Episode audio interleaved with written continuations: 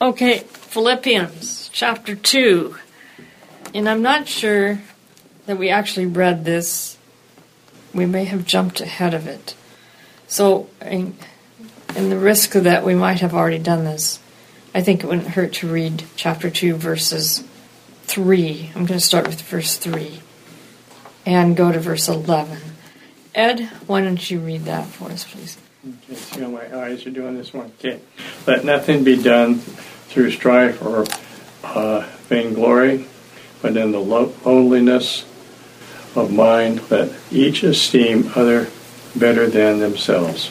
Look not every man in his own things, but every man also in the things of others. Let this mind be in you, which was also in Christ Jesus, who being in the form of God, though it not robbery to be equal with God, but made himself of the reputation, and took upon him the form of a servant, and was made in the likeness of man. And being formed in the fashion as man, he humbled himself and became obedient unto death, even the death of the cross. Wherefore God also hath highly exalted him, and given him a name which is above every name, that at name of Jesus every knee should bow of things in heaven and things in earth and things under the earth, and that every tongue should confess that Jesus Christ is Lord to the glory of God the Father. To me, this is one of the most profound quotes of Paul. I think most of this is a quotation. Uh, apparently, it's poetry, so it's likely to be a hymn. I mean, they were singing this hymn. Yeah. That's the, that's what some scholars think. I believe either that or it's a it's a creed. It's uh, but it's it's in my version it's put in poetic form, indicating that it has the, features of a poem. And certainly, uh, verse three to five sets the stage for that poem. Do nothing from selfish ambition or conceit, but in humility regard others as better than yourselves. Let each of you look not to your own interests, but to the interests of others. Let the same mind be in you that was in Christ Jesus. I'm tempted to think that Paul wrote this poem. And here's why. If you take verses 6 to 11 and you put them side by side with Isaiah 14. And hold your finger at Philippians and turn to Isaiah 14. Isaiah 14, you said, right? Yeah. So we're in Philippians 2, but we're also looking at Isaiah 14 right now. Because I've just said that it seems to be, to me, that Paul actually did write this poem, even though uh, scholars think it, that he quote, he's quoting it. Uh, which verses were you saying through the 6 to 11 Six. is the poem. I, the reason I think Paul may have written it is because I see it as an inverse take on Isaiah 14. If you look at uh, Isaiah 14, verses 12, how are you fallen from heaven, O day star son of God? How you are cut to the ground, you who laid the nations low. You said in your heart, I will ascend to heaven. I will raise my throne above the stars of God. I will sit on the mount of assembly on the heights of Zaphon. I will ascend to the tops of the clouds. I will make myself like the Most High. But you are brought down to Sheol, to the depths of the pit. Those who see you will stare at you and ponder over you. Is this the man who made the earth tremble, who shook kingdoms, who made the world like a desert and overthrew its cities, who would not let his prisoners go home? All the kings of the nations lie in glory, each in his own tomb, but you are cast out away from your grave, like loathsome carrion, clothes of the dead, those pierced by the sword, who go down to the stones of the pit like a corpse trampled underfoot. You will not be joined with them in burial because you have destroyed your land and you have killed your people. And you go to Philippians 2. Let this mind, same mind be in you that was in Christ Jesus, who, though he was in the form of God, did not regard equality with God as something to be exploited, but emptied himself, taking the form of a slave, being born in human likeness, and being found in human form. humbled him. He humbled himself and became obedient to the point of death, even death on the cross. Therefore, God also highly exalted him and gave him the name that is above every name, so that the name of Jesus every knee should bend in, on, in heaven and on earth and under the earth, and every tongue should confess that Jesus Christ is Lord to the glory of God the Father. We start out with Jesus being Lord in, in Philippians 2. You start out in Isaiah 14, verse 12, with him being Lord, but then rapidly he ascends and he takes on all the honor and glory for himself. And he, he destroys people until he's cast to the depths of Sheol. And he's not even buried, he just lies like carrion. Like carrion? Dave Carrion? No, carry on as in a different in, spelling. Oh. Dead animal. it seems to me that Paul is thinking Isaiah 14 and saying Jesus did the opposite of that. Mm-hmm. And, and everything that happened to Jesus is the opposite of that. But I mean, if that was a, a, poem that he was quoting, couldn't someone else have come up with that? It's possible. Idea? It's possible. Mm-hmm. But that's an interesting kind of anti parallel between those two verses. Well, it struck me, this was some years ago, it struck me that this was, there was something in, in touch right. with that it, passage. It does seem to be sort of a mirror image. Mm-hmm. Any questions or comments? He definitely lays it out pretty plain, mm-hmm. especially in, in 3 and 4. Mm-hmm. Well, and five also, but yes. Can you imagine what would happen to the Seventh day Adventist Church if everybody started regarding others as better than themselves? Mm-hmm.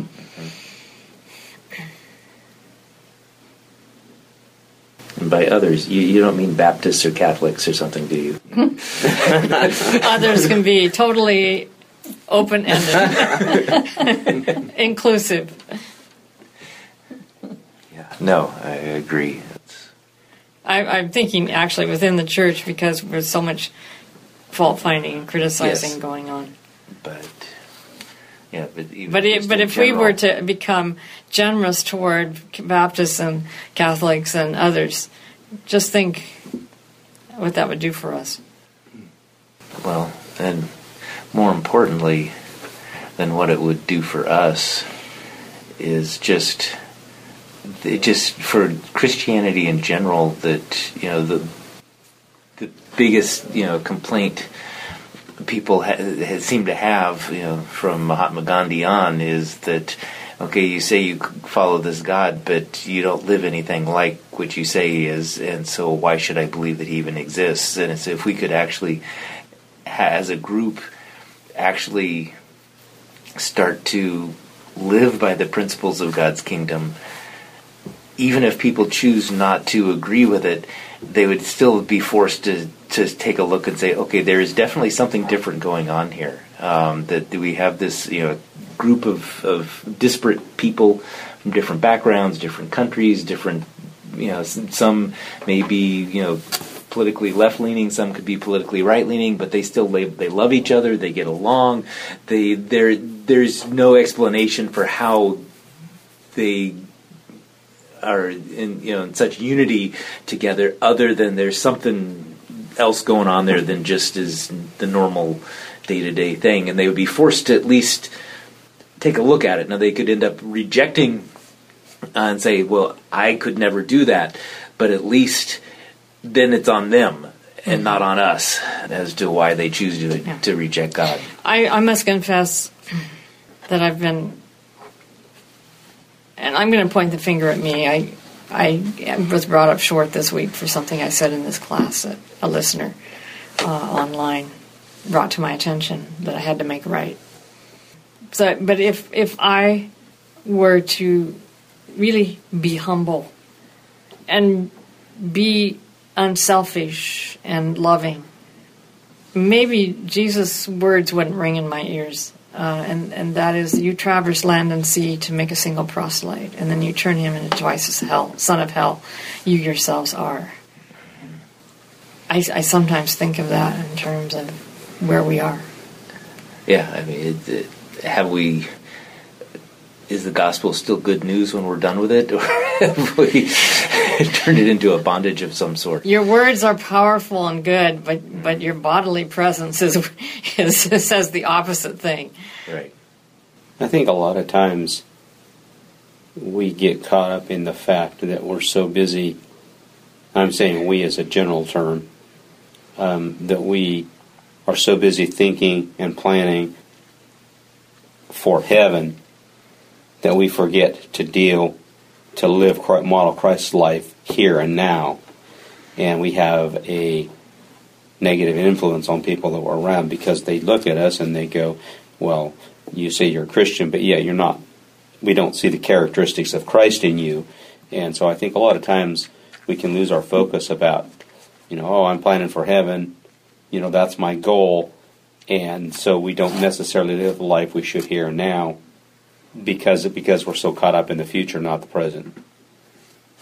Well, I think you're absolutely right, but it's, I think, because we've been deceived into taking on human uh, model construct that we kind of work our way to heaven, and if we don't, we get punished. So we don't have much concern about what Christ is saying: love people and take care of others, and don't be selfish and vainglorious and so forth. And and, And our church has just done this. And when you talk about when you're a child, I can really resonate with that. You know, it just uh, not so much in the family, but in the school, and it just uh, you know it's really frightening all the stuff going on. And when I see the teachers what they were doing with each other, like all the kids knew, it's like just didn't fit. You know.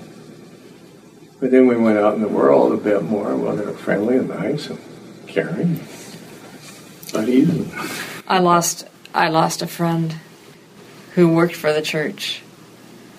Uh, from he left the church, and one of the basic reasons that he it was a step by step progression. So this was like the beginning point was um, this person went to went out of the bubble of the church into the real world and discovered that there were nice people out there, and somehow his Adventism had been such that only Adventists were the only nice people, which um, unfortunately I don't think we fit that. Especially now, I think I think earlier it was a little truer, but I just think that people are people, and that God they're all God's children. And humility allows us to do that, to, to regard them as all of God's children and to be inclusive.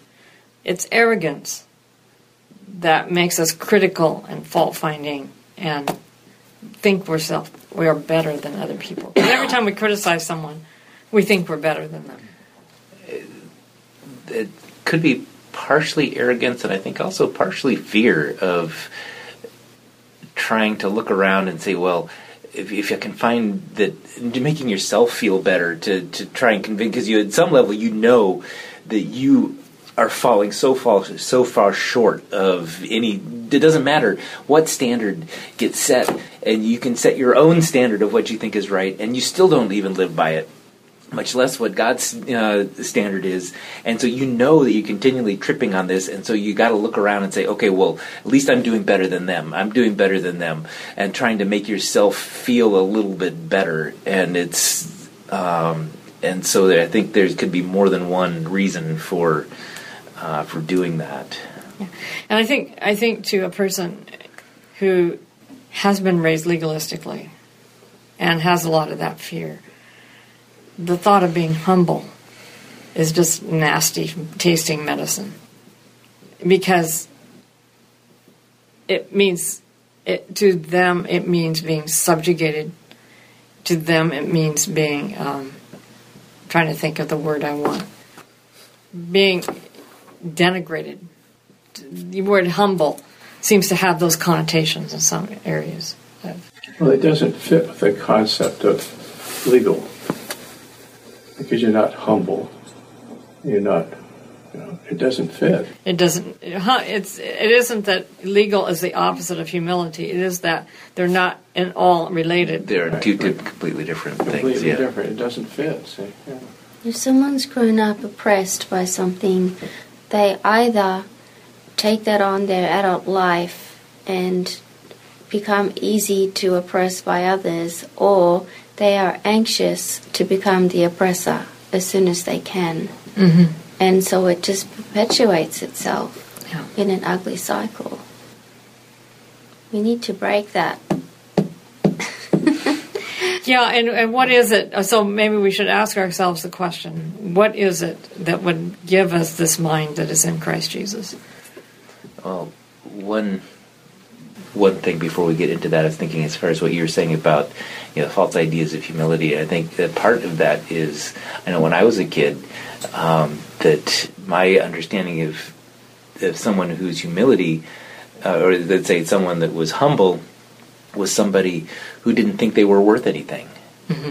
And it was a it was a value statement, uh, and that that it was complete. And it actually it wasn't until I was an adult to start realizing that how much strength and and an understanding of your own value has to go into being able to be humble.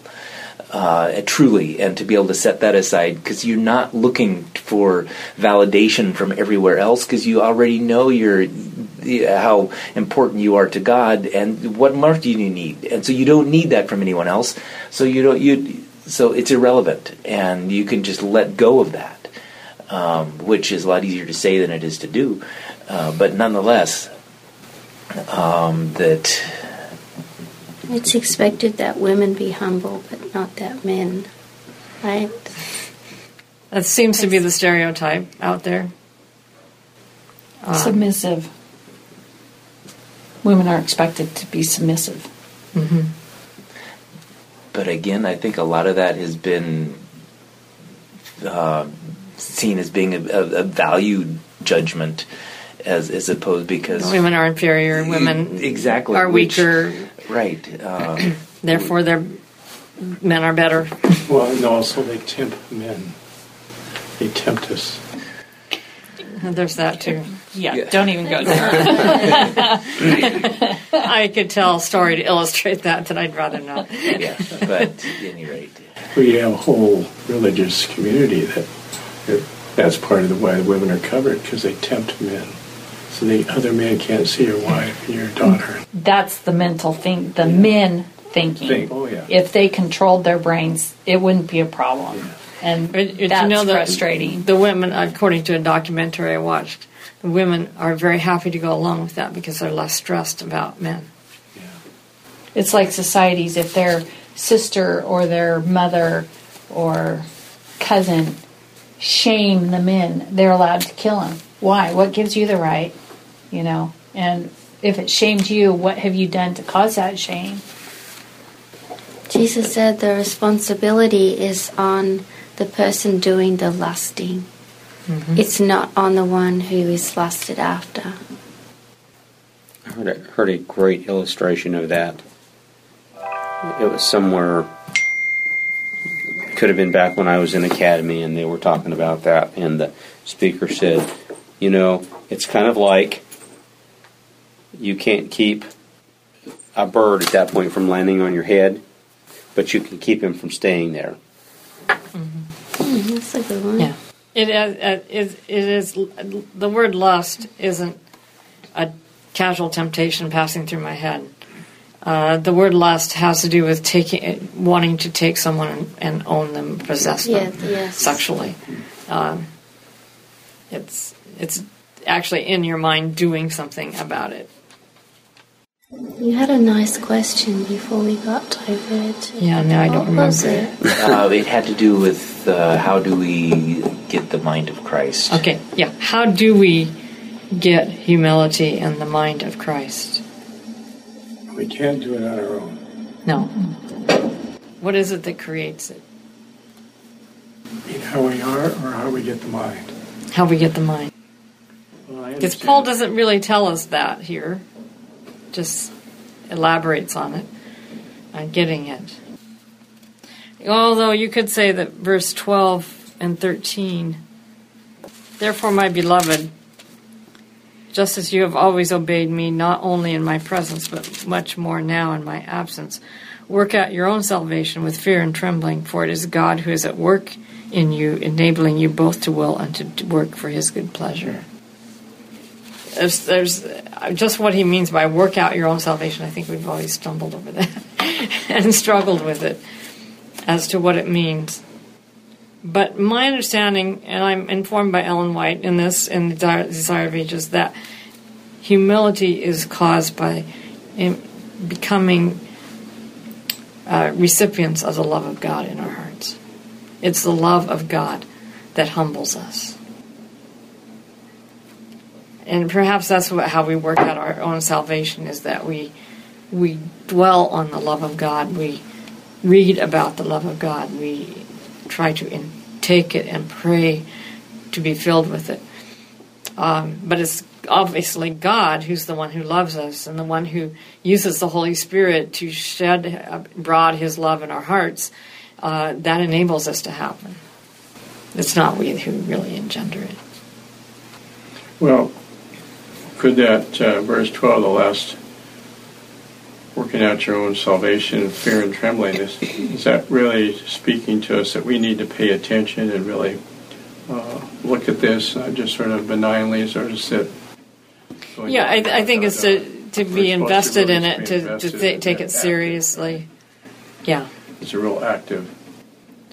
And it could be an invitation, too, to spend time in the Word, in conversation with God, because that's how you're going to get to know him. You're not going to just all of a sudden wake up and have this great relationship with him. It, it's a two way street, and if we don't do our part, as in our own work, so to speak, mm-hmm. to make that effort.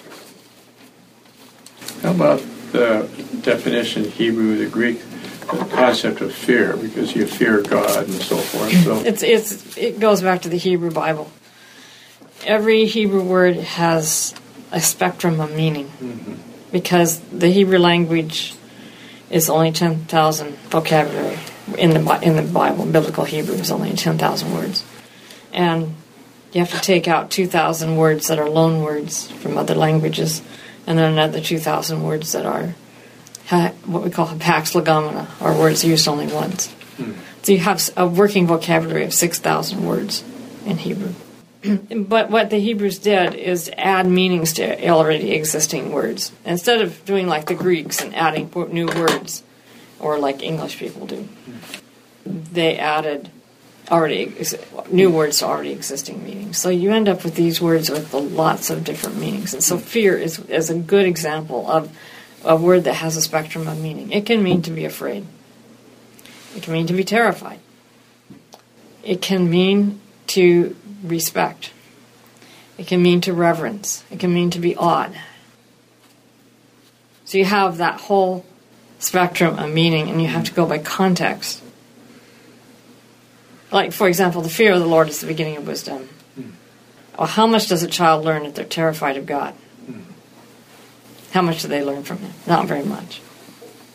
Um, so you have to then say that it has to mean respect and reverence then in respect and reverence, yeah, you're going to learn from your teacher and from God because you have respect and reverence. So that's that's where I would put fear here is respect and reverence. Not go be afraid of God and work out your own salvation and mm. terror and trembling. This would have been a common term though, right, in the Roman Empire because they had to fear the emperor. They had to mm-hmm. fear these people. So they understand what fear is because maybe many of them already lived in fear. Mm-hmm. And so he's playing on words that they already are in the daily experience of their lives. Mm-hmm. Um, one thing I just wanted to say here about Paul is that throughout his letters, he's always making parallels between uh, this is the life of Jesus, or this is Jesus, our example, and then he always puts in his own experience. Uh, and in this letter, he does that in chapter 1. I know you've spoken about this already. He talks about being in chains um, and his situation. Uh, and then he talks about Jesus uh, becoming of no reputation to the point of death. And that's exactly what he's facing. He's always paralleling his situation with Jesus. Uh, and then he goes on to say, uh, you know, work out your own salvation with fear and trembling. Um, God's working in you to will and to do for your good pleasure. So he's, he's setting up his story uh, in order to teach them to emulate him because he's emulating Christ. Mm-hmm. He's just done it in a different order in this passage. Mm-hmm. Mm-hmm. Thank you. So, what would you do with the trembling here? The fear and the trembling? Well, the thing that comes to my mind is simply is just a recognition that this is something that's of extreme importance. Uh, that there really is Taking nothing more important. That this is needs to be taken very, very seriously. It is literally a matter of life and death. Um, okay, so that would be the trembling part. You, yeah, this is this is do or die. Yeah, kind of thing. Well, my my translation says you work out your own salvation with you know when you get around to it and, and on Sabbath and. That's your um, perversion, did you say? I mean, it really is emphasizing, like you're saying, it's really emphasizing um, the importance. If if we're this is really a, a, the crux of what we're focused on. Yeah, if we're really humble, we're going to tremble at ourselves, are we not? We're going to recognize how little good there is in mm. us, and tremble lest we show any arrogance or high-handedness with other people. I remember, at, like in graduate school, when I was starting more upper level science courses and things, how professors sometimes would give all kinds of indications where they'd word it that the more they know, the they just feel they don't know anything.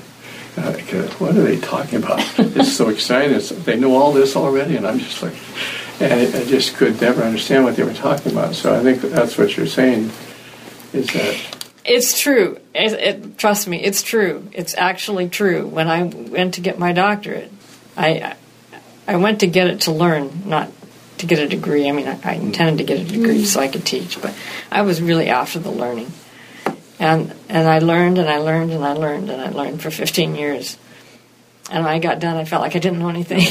yeah, yeah. Well, you just yeah. Because because I knew that I had gotten outlines, but I didn't have all the details worked out, and so I've spent the words the years since trying to learn, and I still keep finding I don't know enough. Well, it keeps opening doors into whole other areas you didn't even know existed before. Exactly. You didn't know. You didn't know that you didn't know. Yeah. Uh, yeah. And I, I think that's what heaven's going to be like. Mm-hmm. Uh, constantly uh, learning, learning, learning, mm-hmm. and finding we don't still don't know at all. It'll be an Aspie's delight.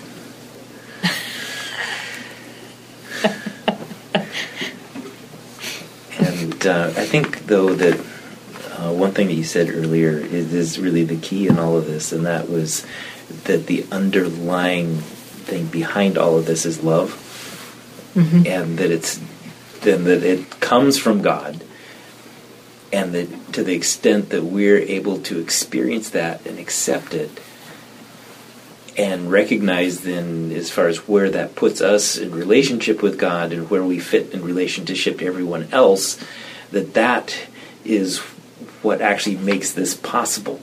Um, and that also as we then reflect this love back to God, that, and as our relationship with Him grows, that it's normal then for when you love someone, then the things that are important to them become important to you.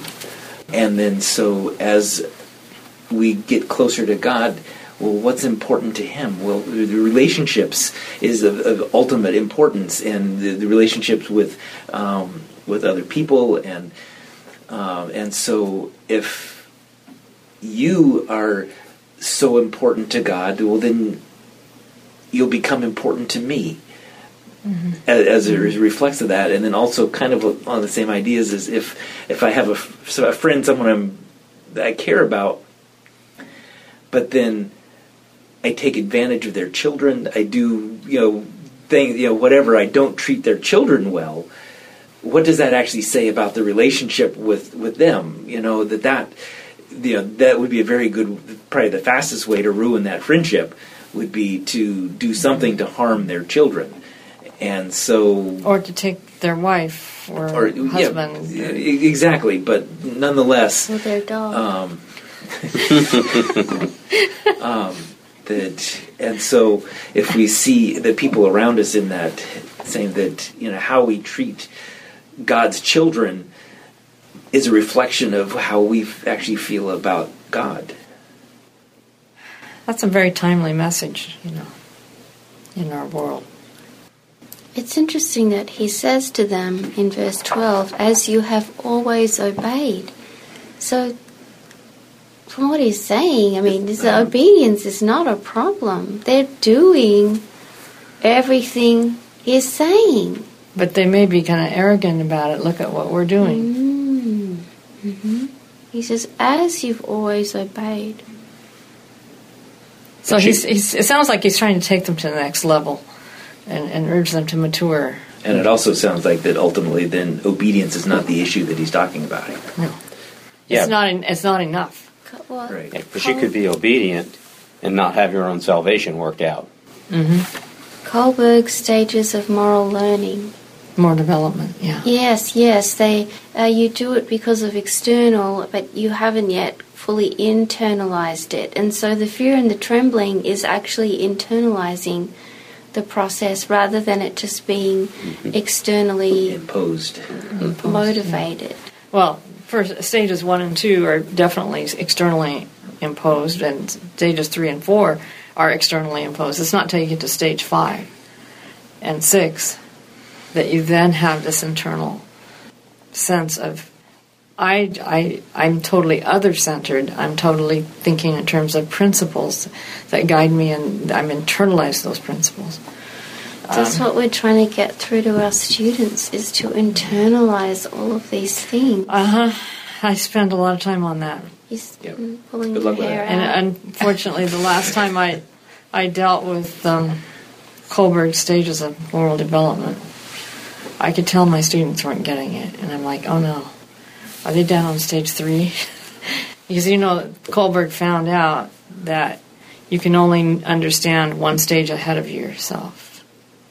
So if you're on stage three, you only understand stages three, two, and one, I and four. not many people reach the highest Well, stages. well, he he found out he found out that only twenty five percent of the population ever of any population ever reaches stages stage five, Five. Mm. and fifteen percent, uh, no, ten percent of the population reach stage six. Hmm. So a total of twenty five percent reach stages five and six. Hmm.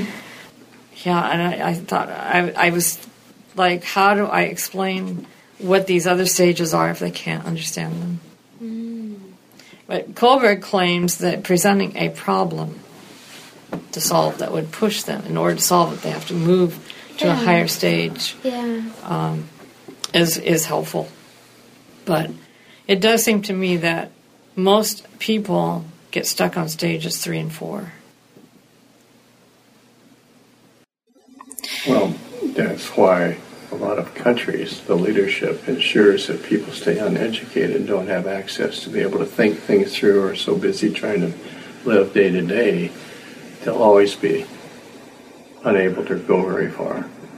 Yeah, well, it's, it's, It's a lot a easier to manipulate people if you keep It's a real, yeah, it's a real active process. It's not a benign, just happen like people in a lazy process. It's a real active. I had an experience with an administrator many years ago that indicated just exactly that. And it's, he uh, was upset with the faculty, and he was trying to use me as a sounding board to try to get some idea of how to deal with them. And I was trying to defend the faculty. and so I said, well, you know, the faculty are intelligent, and I think that they're expressing themselves intelligently or something like that. He said, I'd rather be dumb. Mm-hmm. Yeah. Well, yeah. I was like, uh-huh.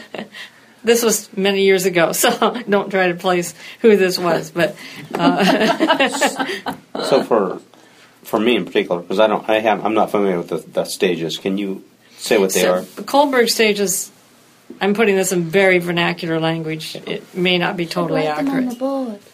Board. Um, stage one is you obey because of who has the most power. What?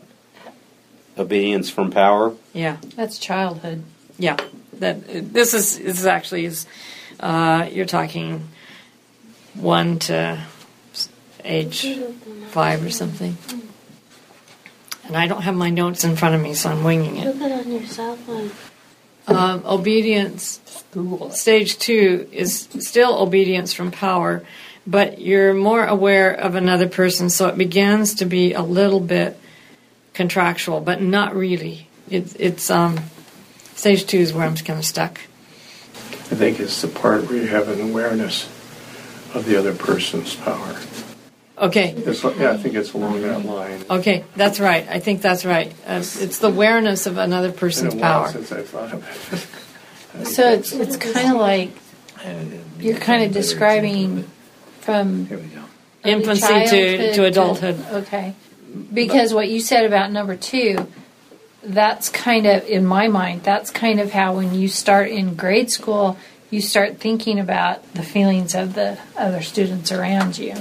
Okay, so according to this, it says stage one is, is punishment oriented. That if if you, uh, in, intrinsic with that is the fact that as long as you don't get Right. caught, it's okay. Uh, but uh, nonetheless, uh, you're the, you're Well, motivated by stage, avoiding. Stage one is where you punishment. obey only because you'll get punished. Exactly. And that's that's the only reason you obey. and um, anyway, and then stage two, you're actually orienting more towards um, pleasure, um, and it's a Reward, a- yes, punishment, and reward. So it's So it's if you reward. do the right thing, you'll be rewarded. Stage three is more of a contractual Right. kind it of. says, of- you do it for me. Uh, it says uh, you sh- you should do it because you love your wife, or you should do it because this, this brings me right back to my childhood. I was on st- I was on stage one one day when I was four years old, and I started thinking about why I obeyed my mother, and I decided it was because I didn't like the flack I got if I didn't, and I decided that wasn't a very good reason to obey my mother. So stage four then is, has to do with duty, Yeah. uh, and uh, and then law and order orientation. But then you started saying, okay, like human life is more important than property protection, and and Yeah. Um, I would like to add to stage three. Everybody's doing it. Okay. That's the adolescent stage. Everybody's doing it. Why can't I? Or everybody does it this way, so we should do it this way. Can work either way. They didn't have my dad. Social. I, I can see number three with a lot of these college students. oh yeah, they're in adolescence. adolescence lasts till 25, 26. But Hear that? I'm out of it. So you're not. but but stage five also is the altruism stage. We do it because of love. I, I, I hesitate to say a contract on that stage for this reason. Stage three is very contractual. Yeah, I don't know what version we're looking at there, but none of I'm those pulling sound up a familiar different- to It's a different version. It's, It's It's a very different version. It's one that is the. It's not Kohlberg. It's what his, what his followers have made out of him. Yeah, because that's not the original. Okay. That's According- not according how to- Kohlberg did it. And then Three I'm over on another Kohlberg thing. quote. It says this is on simply psychology. Level one is considered is called pre-conventional morality. Yeah. Um, then there's conventional morality, post-conventional morality. Yeah, th- that's this is what psychologists have done with it. Kohlberg Yeah, never they just- published his work, and so it's been hearsay handed down and greatly modified mm-hmm. by others. with this we get some idea of Yeah, but stage five really to me is the altruistic stage, where you move away from rules and external obedience into internal obedience. So that's why a contractual on stage five just doesn't work for me. It sounds to me like somebody made this that hadn't reached stage five. yeah. So where does humility fit on stage on, on Kohlberg's stages of moral development? At what stage can we become? It's certainly not stages one and two. Hmm. Can't be three either. That's appropriate. Sounds like No. it's starting in five. I think really it is starting in five. Yeah. Because obeying law and order does not make humble people. I've, at least I've never seen it work that way. It's just another version of obedience and punishment, really. Yeah, it is. It's it's bigger. Yeah. It, it involves the whole adults. world. Except, but you, except there is the recognition of right and wrong, and that there's a reason Right. behind this. It's not just that I'm doing this to avoid Right. punishment. It's uh, that's the rules, and then and there's a reason for the rules, and this is important. This isn't. But and so they're that's starting that's only to, people that are truly on stage four.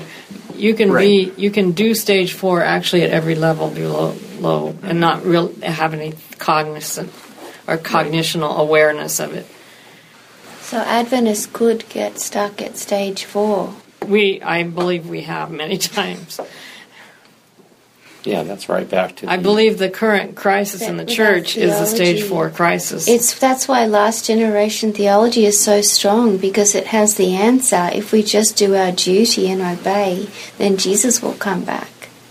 yeah, and oh. and that's Yeah. that's the whole issue of women's ordination too. But yeah, We just vegan- obey the church vegan and the We allow dictums the of the women- church. Well. Don't forget the vegan diet. Uh. We're total selves of our food too. You know?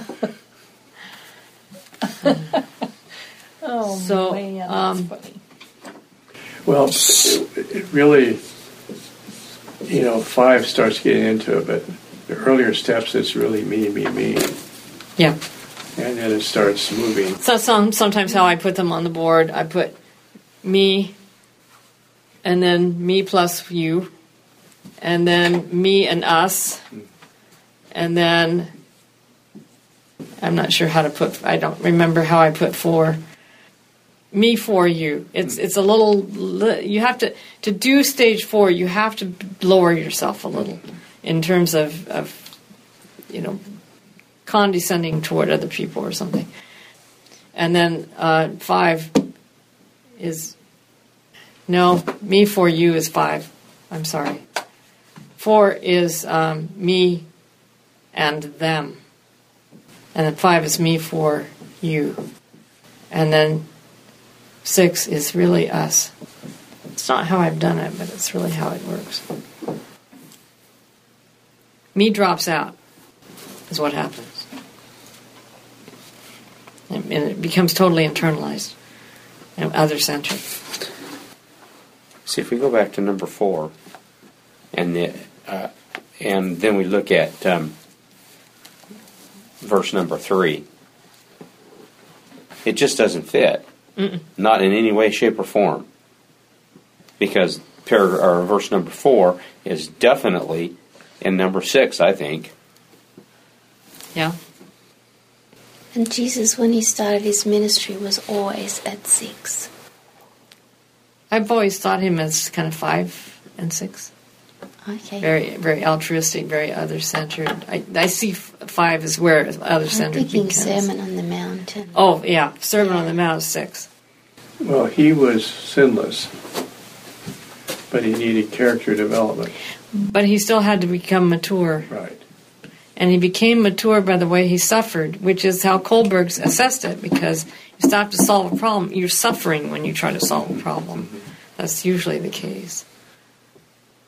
Well, our time is up. What I find interesting is that Adam and Eve, their their kind of uh, temptations were different. They weren't tempted like Christ was for his character development. Well, I see that as more being tested than tempted. Because Christ was tempted in all points like as we are. Right. That was in the mind of Adam. So I'm, I'm prelapsarian. in my view. That was, so I, I see his suffering as at a different level. Well, he was deceived. Adam and Eve, they were deceived. Right. And also, there was um, an inducement Mm-hmm. that you'll get, you'll know more, yeah, more. You'll get you'll become like God, knowing good But they did, that- I was trying to think how the word, the third part that Christ had that they didn't get that in his character development. Well, Christ in his character development had the highest level of empathy possible. Right. And that's why he could become sin who knew no sin. He could actually empathize that to that extent on that level, so that he could become sin bearer. That's how I read Hebrews in that. So he had to mature by suffering. And you imagine, you know, oh, I'm getting on a new topic and I better Oh, quit. that's the third, the third thing that he had that and Eve didn't have. He was threatened. Right. Uh, he had the threat. See, and Adam and Eve didn't have threat. Um, Inducement. actually, I, I would say that they did have the threat. What would be the, the the, threat? the threat was the serpent trying to persuade them that the order of things had changed and that they were now dealing with a magical universe and not a cause and effect universe. And that left the door open for the threat that God would kill them. But because why are they afraid of God when He comes? If they don't feel threatened. So, so the way he twists God's words leads them to maybe think that he's threatening them. And in fact, she, when she quotes God, she utters it as a threat.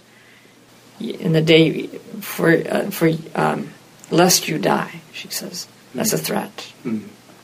God said it as a, a statement of fact. Right. She turns it into a threat. threat. Okay.